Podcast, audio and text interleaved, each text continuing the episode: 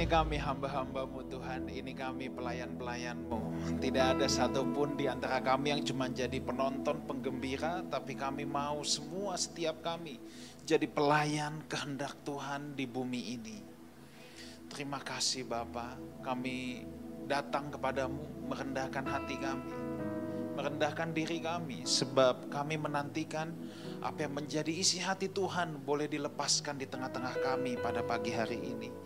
Kami datang membuka hati kami, mempersiapkan tanah hati kami sebagai tanah yang subur. Supaya benih kebenaran firman-Mu boleh berbuah lebat dalam hidup kami. Buang segala perkataan yang sia-sia, yang tidak perlu, yang bukan berasal daripada Tuhan. Biar hanya isi hati Tuhan, kebenaran firman-Mu yang lebih tajam dari pedang yang bermata dua, yang boleh dilepaskan di tengah-tengah kami. Terima kasih dengan penundukan diri dengan kerendahan hati. Kami siap untuk menerima kebenaran firman-Mu. Sama-sama kita katakan, amin. Silakan duduk. Thank you, Presiden Worship Team. Kita semua pasti diberkati. Apa kabar saudara? Siapkan diri saudara. Kita akan mendengar kebenaran firman Tuhan pada pagi hari ini. Uh, saya percaya kita semua pasti diberkati. Kita datang dengan rasa lapar dan haus tentunya di hadapan Tuhan. Tanpa panjang lebar, saya persilakan Pastor Ruli untuk menyampaikan kebenaran firman Tuhan. Thank you.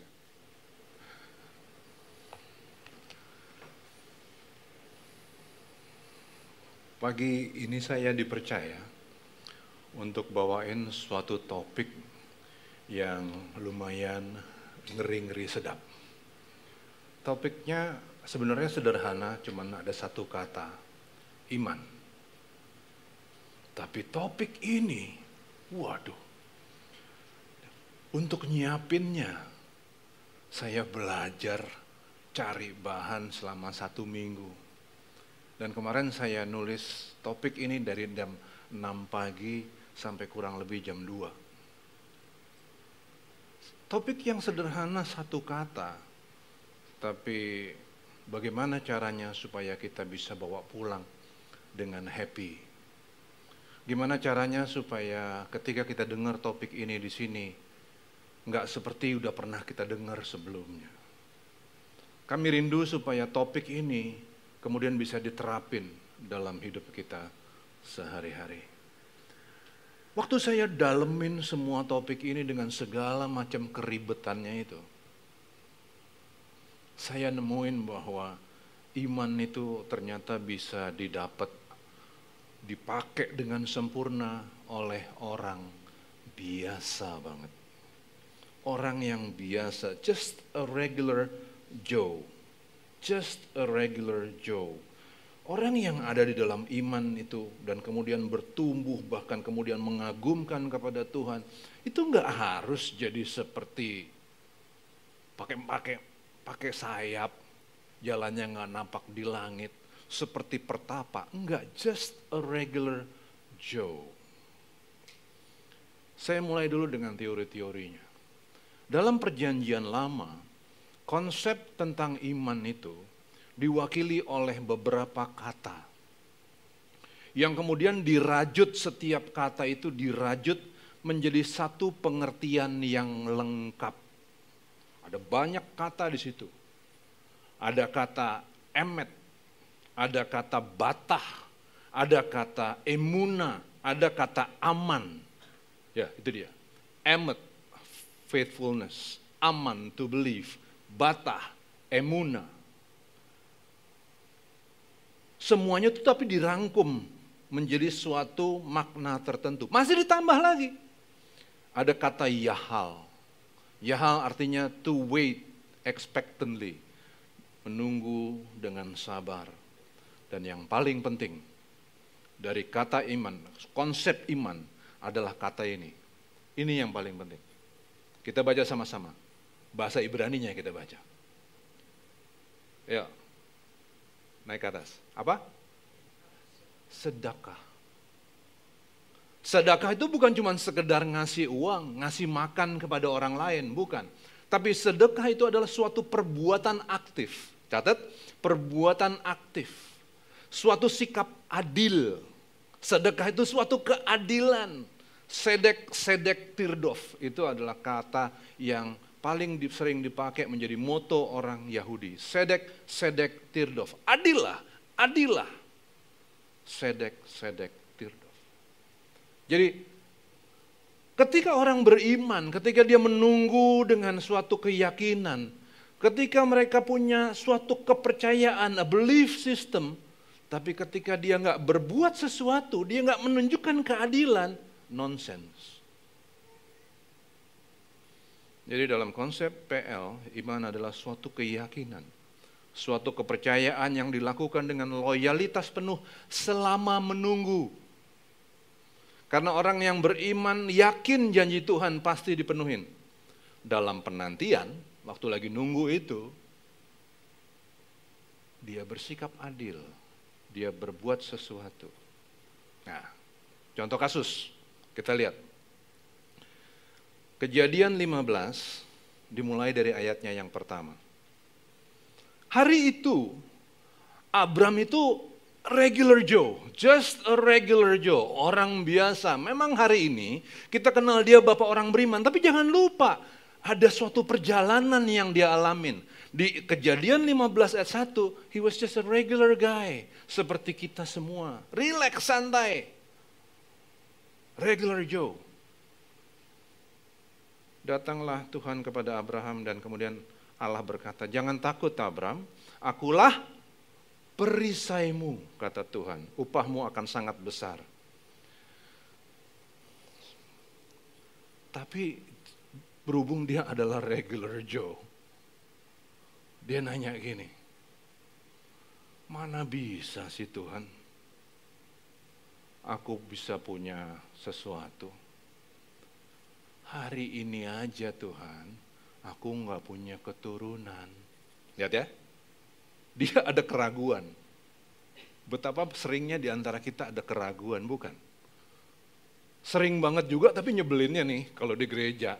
Begitu kita ada keraguan kita bilang, saudara kurang beriman. Maksud lo, keraguan itu bukan sesuatu yang haram. Karena memang bahkan Abraham pun sempat punya keraguan. Waktu waktu Abraham bilang aku kan gak punya anak, itu pakai kata arere. Arere artinya aku orang terkutuk. Coba, coba, coba pikirin. Tuhan bilang aku perisaimu. Tuhan loh yang ngomong, aku perisaimu. Dia jawab apa? Tapi aku terkutuk. Bagaimana terkutuk? Aku bicara sama kamu. Bagaimana aku di dekat kamu, Bram? Bagaimana kamu terkutuk? Kalau kamu terkutuk, aku nggak mau dekat kamu dong. Tapi dasar dia regular Joe, jadi dia pikir, tapi aku terkutuk. What? See? At times, kita bakalan begitu. Dan jangan khawatir untuk memperkarakan ini. Justru perkarakan kepada Tuhan. It's okay untuk nanya why. Nggak apa-apa, oke-oke aja. Jawaban Tuhan, wah ini jawabannya luar biasa. Terhadap keraguan Abraham, the regular Joe, uh, Joe, Tuhan berkata begini. Lalu Tuhan membawa Abraham keluar di ayat 5. Serta berfirman, coba lihat ke langit, hitunglah bintang-bintang. Jika engkau dapat menghitungnya. Suatu cerita yang udah sering kita dengar. Tapi waktu Tuhan berkata kepada Abraham, lihat ke langit. Ada kalimat khusus yang dia bilang. Dia bilang begini, Habetna hasyamayima. Habetna hasyamayima. Kata habetna hasyamayima itu sebenarnya adalah suatu ungkapan, idiom yang gak gampang diterjemahin. Sebenarnya itu suatu pengertian. Begini loh kalimatnya. Sebenarnya kalau mau terjemahin secara lurus saja, terjemahannya gini tolong dong Abraham, please. Coba, coba.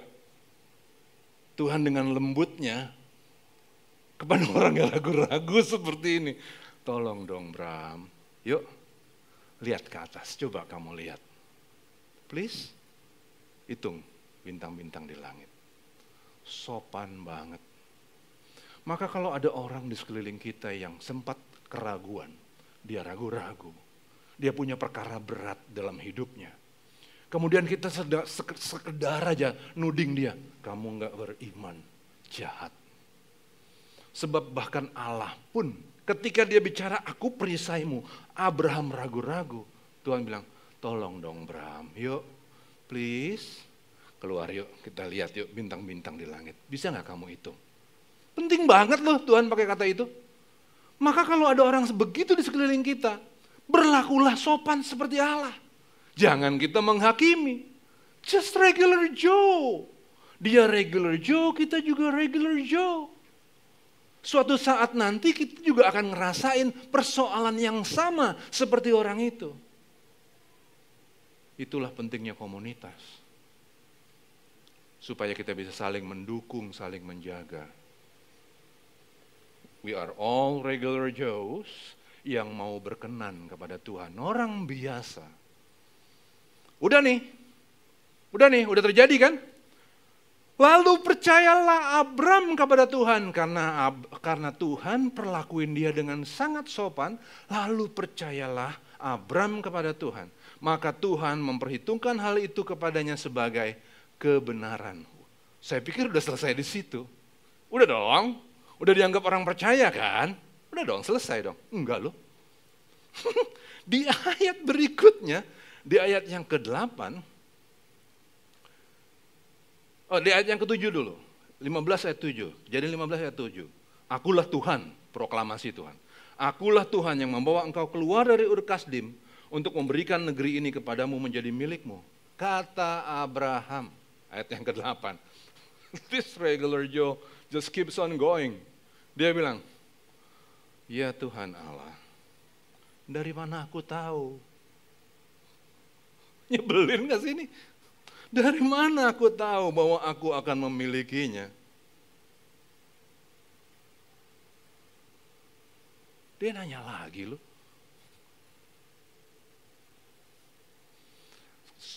Abraham itu kayak nunggu Tuhan, kalau memang engkau yang berbicara kepadaku, kasih kali api dari langit. Tanda ajaib wah yang gimana gitu, yang kira-kira tiba-tiba badan kita bergetar, yang gitu. Enggak loh. Tuhan nggak kasih itu. Di ayat selanjutnya Tuhan bilang, ambil bagiku lembu, domba, bak, kemudian kamu harus potong dan belah dua. Apa maknanya? Maknanya gini, ketika kamu menunggu aku melakukan janjiku, Bram, mana sedekahmu? Mana perbuatan aktifmu? Mana keadilanmu? Adilkah kalau kamu menunggu aku bekerja sedangkan kamu tidak berbuat apa-apa sama sekali? Apa adilkah kalau kita sekedar berdoa Tuhan segerakan Tuhan? Maksudnya kan gak fair. Kemudian diperintahkan pada Abraham, potong binatang itu belah dua. Dipotong sama Abraham. Sedekah dia berbuat aktif. Ditaruh itu persembahan. Apa yang Abraham buat sesudah itu? Dia nunggu. Dia duduk, dia nunggu. Karena ternyata apinya gak datang. Beda zaman Eli dulu, tiba-tiba api dari langit, ini enggak. Ditungguin. Semalam, sehari-harian itu dia tungguin. Nggak datang apinya. Dia udah berkarya, dia udah bersedekah, dia udah bersikap adil. Nggak datang apinya.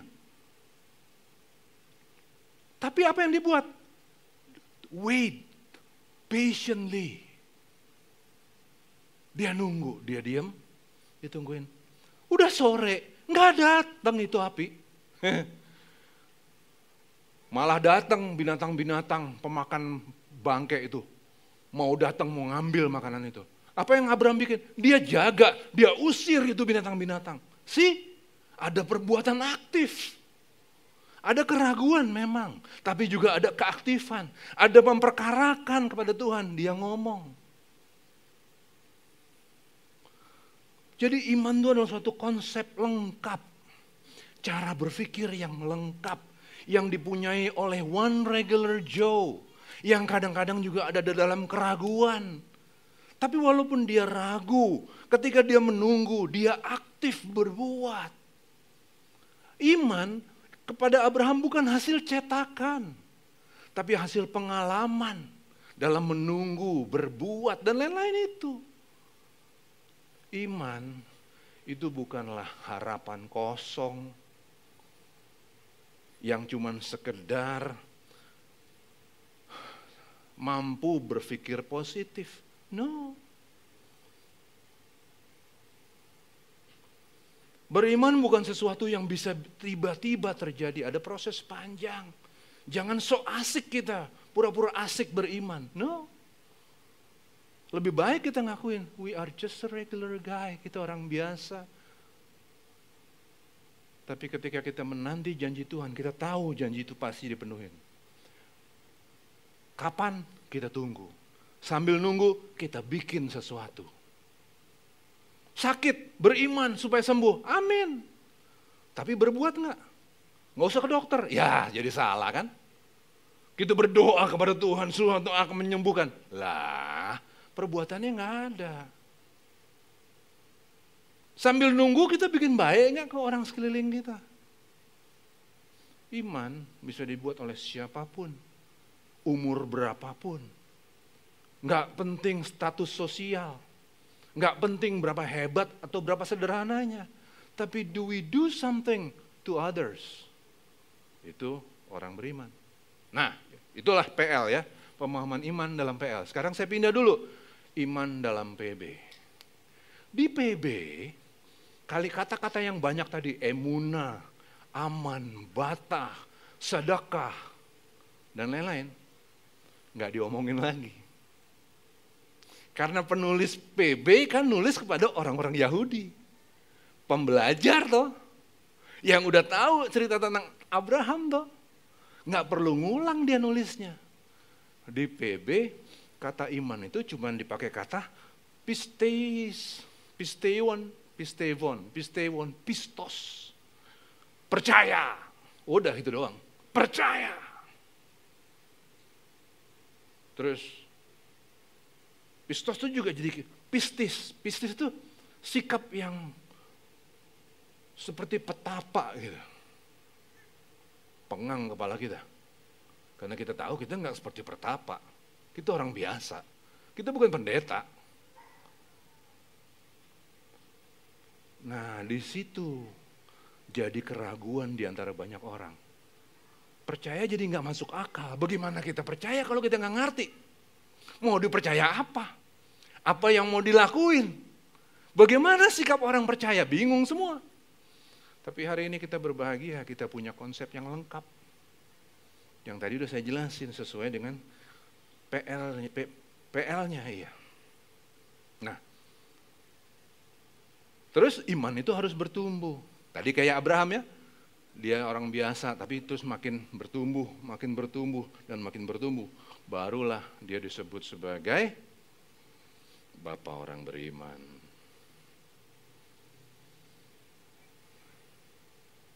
Oke, tolong kasih gambar berikutnya deh. Nih, gambar ini keren banget. Untuk nunjukin perubahan iman. Mulai dari orang yang masih spiritually dead, di paling kiri, mas born again, At some point kita ada di situ dulu. Di sini ada adik-adik, ada adik saya, dia jadi saksi persis gimana caranya dulu saya rusak-rusakan. I was there, spiritually dead. Tapi terus kita nikmatin pertemuan dengan Yesus. Dari sana kita menjadi, berikutnya tolong baca itu apa tulisannya? Spiritual infant, bayi-bayi rohani. Masih butuh bimbingan. Oke, okay? tapi saya percaya di sini kita nggak ada yang masih menjadi spiritual infant. No way, nggak bakalan. Nah, dari spiritual, spiritual infant bertumbuh lagi Galatia 4 ayat 19 menjadi self-focused. Self-focused mengenai aku. Udah ke gereja sih. Oh, udah pelayanan sih, udah asik sih ini, aktivis, macam-macam nih. Udah khotbah nih, ya. Tapi kalau masih self-focused, where are you? Anak-anak dalam iman. Self-focused. Berikutnya, spiritual young adult. Spiritual young adult mulai kepada bukan dirinya, tapi mengenai kerajaan Allah. Sekali lagi, nggak usah dibikin ribet. Kita ini orang-orang biasa. Apa sih fokus kepada kerajaan Allah? Sederhana. Fokus kepada kerajaan Allah adalah layani sesamamu manusia bro. Karena cintamu kepada Tuhan. Do something for others, sedekah. Bersikaplah adil kepada orang lain. Kamu diberkati. Kenapa kamu nggak pernah memberkati orang? Kamu jagain orang nggak dari kesulitan? Kamu jadi counselor nggak atas kehidupan sulit orang lain? Nggak perlu uang, bukan uang, tapi dirimu. Do you do something, anything for others? Kebanyakan orang cuma nyari like, subscribe, and share. Ting ting. Kan begitu doang.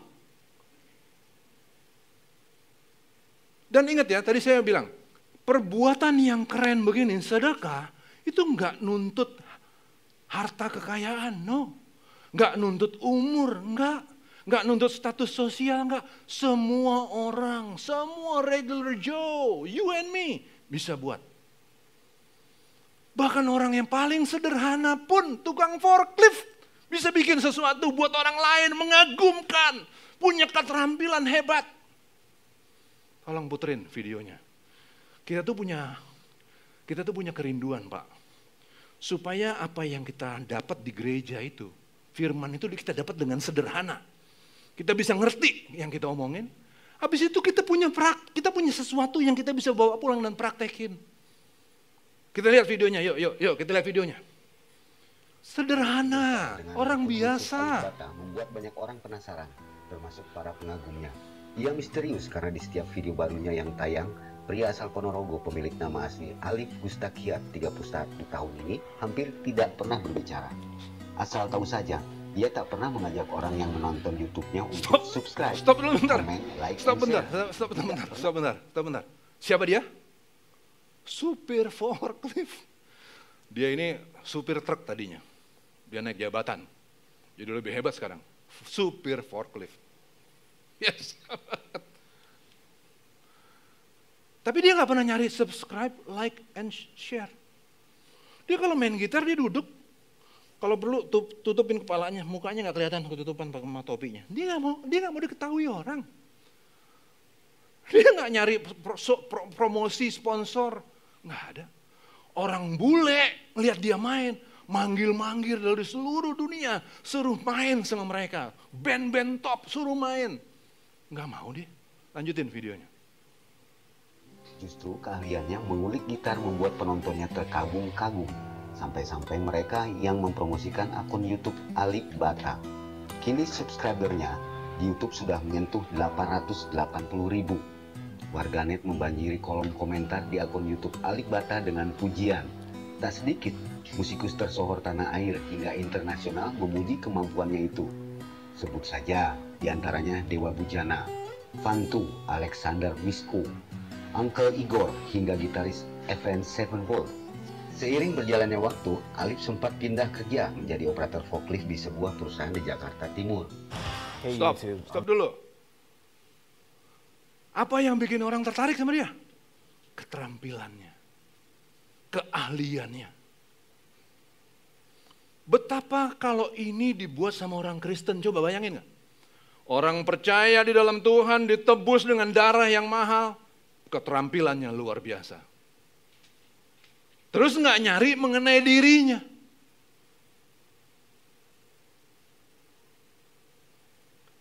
Kan hebat. Itu kalau ada yang begitu jebol itu surga. Jadi berita besar di surga. Waduh, jemaat di live house itu pada keren-keren banget, berketerampilan, nggak egois, nggak mikirin diri, sedekah. Kan asik kan? Lanjut. Nah, tunggu, tunggu, tunggu, tunggu. Karena mainnya dia itu, yang komentar, itu si orang ini. Siapa yang tahu dia? Slash. Slashnya Guns N' Roses, salah satu dewa gitar. Ada video di tempat lain, video yang nunjukin kapan waktu si Slash mainin lagu ini, nanti mau dimainin sama si Alip Bata.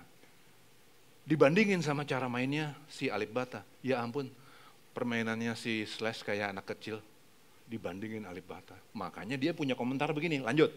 Ini video-videonya Alip Bata ini, yang ngeliat jutaan loh, asli. Kemarin dia main, dia nampilin video baru, ada pada pesinden, pesinden Indonesia nyanyi yang ngeliatin jutaan orang lagi. Dia bilang, hebat banget Indonesia.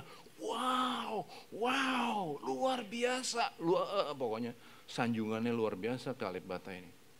Saya bayangin ya, bagaimana kalau kita ya, dengan kemampuan pengetahuan firman kita, kita didukung roh kudus, bahkan Allah menyertai kita selama-lamanya, dia ada bersama kita. Kita bikin karya-karya yang luar biasa untuk orang lain. Bayangin gak sih? Kayak apa kekristenan itu kan? Itu kan makanya kita diharap untuk menjadi garam dan terang dunia kan. Where have we been? Ini bukan orang percaya loh. Saya cemburu sama cemburu yang kudus. Saya bilang, ayo dong let's do something. Kita sibuk bikin kerjaan aja. Bikin perusahaan yang asik, yang keren. Yang nanti bisa masuk ke Forbes. Fortune 500. Yang paling terkenal di Indonesia. But, you know, ada lagi teguran buat kita hari ini. Coba kita lihat. Bomba. Dia punya kaos kaki. Dia bikin kaos kakinya keren banget. The best socks ever made. But not for sale. Nah loh, ada lagi orang bikin kos kaki, not for sale. Coba kita lihat videonya. Lompat aja langsung. Stop dulu. Sederhana aja idenya. Yang hitam nggak dijual. Dibuat bagus banget, tapi nggak dijual. Yang dijual yang abu-abu. Tiap kali kita beli yang itu, yang hitam dikasih ke orang miskin. Coba, dasar berpikirnya orang regular Joe 2 itu. bikin perusahaan untuk kepentingan? Asik kan? Kayak gitu. Coba buka handphone kita, device kita hari ini. Sekarang buka. Kita search. Coba, coba semuanya buka handphone. Jarang-jarang di dalam kebaktian orang diminta untuk buka handphone, biasanya disuruh taruh handphone ya kan. Di sini no, kita gereja jenius. Apa sih gereja jenius? Menjelaskan hal-hal yang sulit menjadi sederhana. Buka dan search di Google companies that use their profit for social benefit. Companies that use their profit for social their profit for social benefit. Udah ketemu? Udah ketemu? Ada berapa menurut Forbes? Forbes ya, majalah bisnis terkenal itu. Menurut Forbes, ada berapa perusahaan yang pakai dananya, keuntungannya untuk kepentingan orang lain? Berapa? Sedih nggak? Sedih. Coba balik lagi ke gambar tadi, yang pertumbuhan iman. Kebanyakan orang hanya mikir mengenai keuntungan dirinya. Kalau orang baru mikirin tentang keuntungan dirinya di mana mereka? Self-focused. Belum sampai di sini, apalagi di sini atau di situ. Self-focused. Menjadi sekedar anak kecil dalam rohani kita nggak mau di situ. We are regular guy. Iya, tapi kita mau maju, mau bertumbuh dalam iman kita. Ketika bertumbuh nggak macam-macam kok yang diminta. Melalui kerjaan kita, melalui kelebihan ataupun kekurangan kita. Let's start thinking about others. Let's do something for others. Kenapa? Karena itulah pelayanan kita kepada Tuhan. Apa sih yang paling utama dalam hidup ini? Pertanyaan satu orang kepada Tuhan Yesus. Apa sih hukum yang paling utama? Kasihlah Tuhan Allahmu dengan segenap, segenap, dan segenap. Melalui mengasihi sesamamu. Nah, kita nggak bikin itu. Semua yang hadir di sini adalah orang-orang yang pasti punya usaha, orang-orang yang sukses, orang-orang yang keren. Nggak cukup yang kita dapat.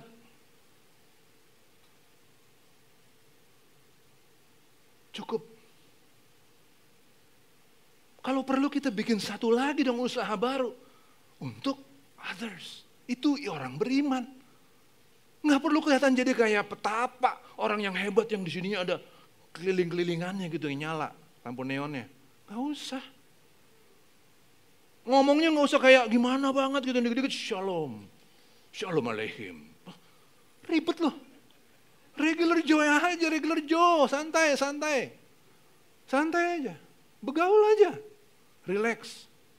Tapi di dalam sini hati kita membara untuk orang lain. Demi kasih kita kepada Tuhan. Sedekah. Itu penting. Menanti orang, menanti janji Tuhan, itu penting. Tapi jangan hanya sekedar diem. Gak usah ngomong-ngomong kudus, kudus, kudus. Tapi gak ada yang kita buat. Gak ada, gak bisa jadi kudus.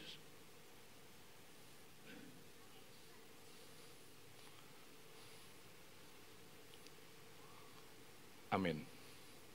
Kita tunduk kepala dan kita berdoa.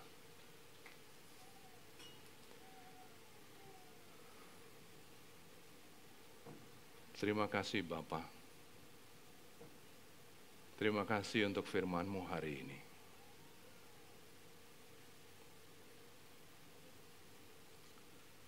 Firman-Mu ini membuat kami semua berkaca. Termasuk hambamu yang menyampaikan kebenaran ini berkaca pada diri sendiri. Di mana kami? Apakah engkau sudah memandang kami sebagai orang-orang yang dewasa? Apakah engkau sudah memandang kami sebagai orang-orang yang bisa menciptakan leader-leader di masa yang akan datang? Apakah kami ini dipercaya oleh Tuhan untuk membu, memba, menjadikan semakin banyak lagi murid-murid Tuhan? Bagaimana kami bisa bersikap baik kalau hari ini kami masih penuh dengan diri kami sendiri? Bapak, tapi kami bersyukur bahwa sepanjang kami bernafas, Engkau masih memberikan kesempatan kepada kami. Kami bersyukur kami bisa memiliki Allah yang sopan, Allah, yang rendah hati, Allah yang senantiasa menyertai kami. Terima kasih Bapak. Di dalam nama Tuhan Yesus kami berdoa.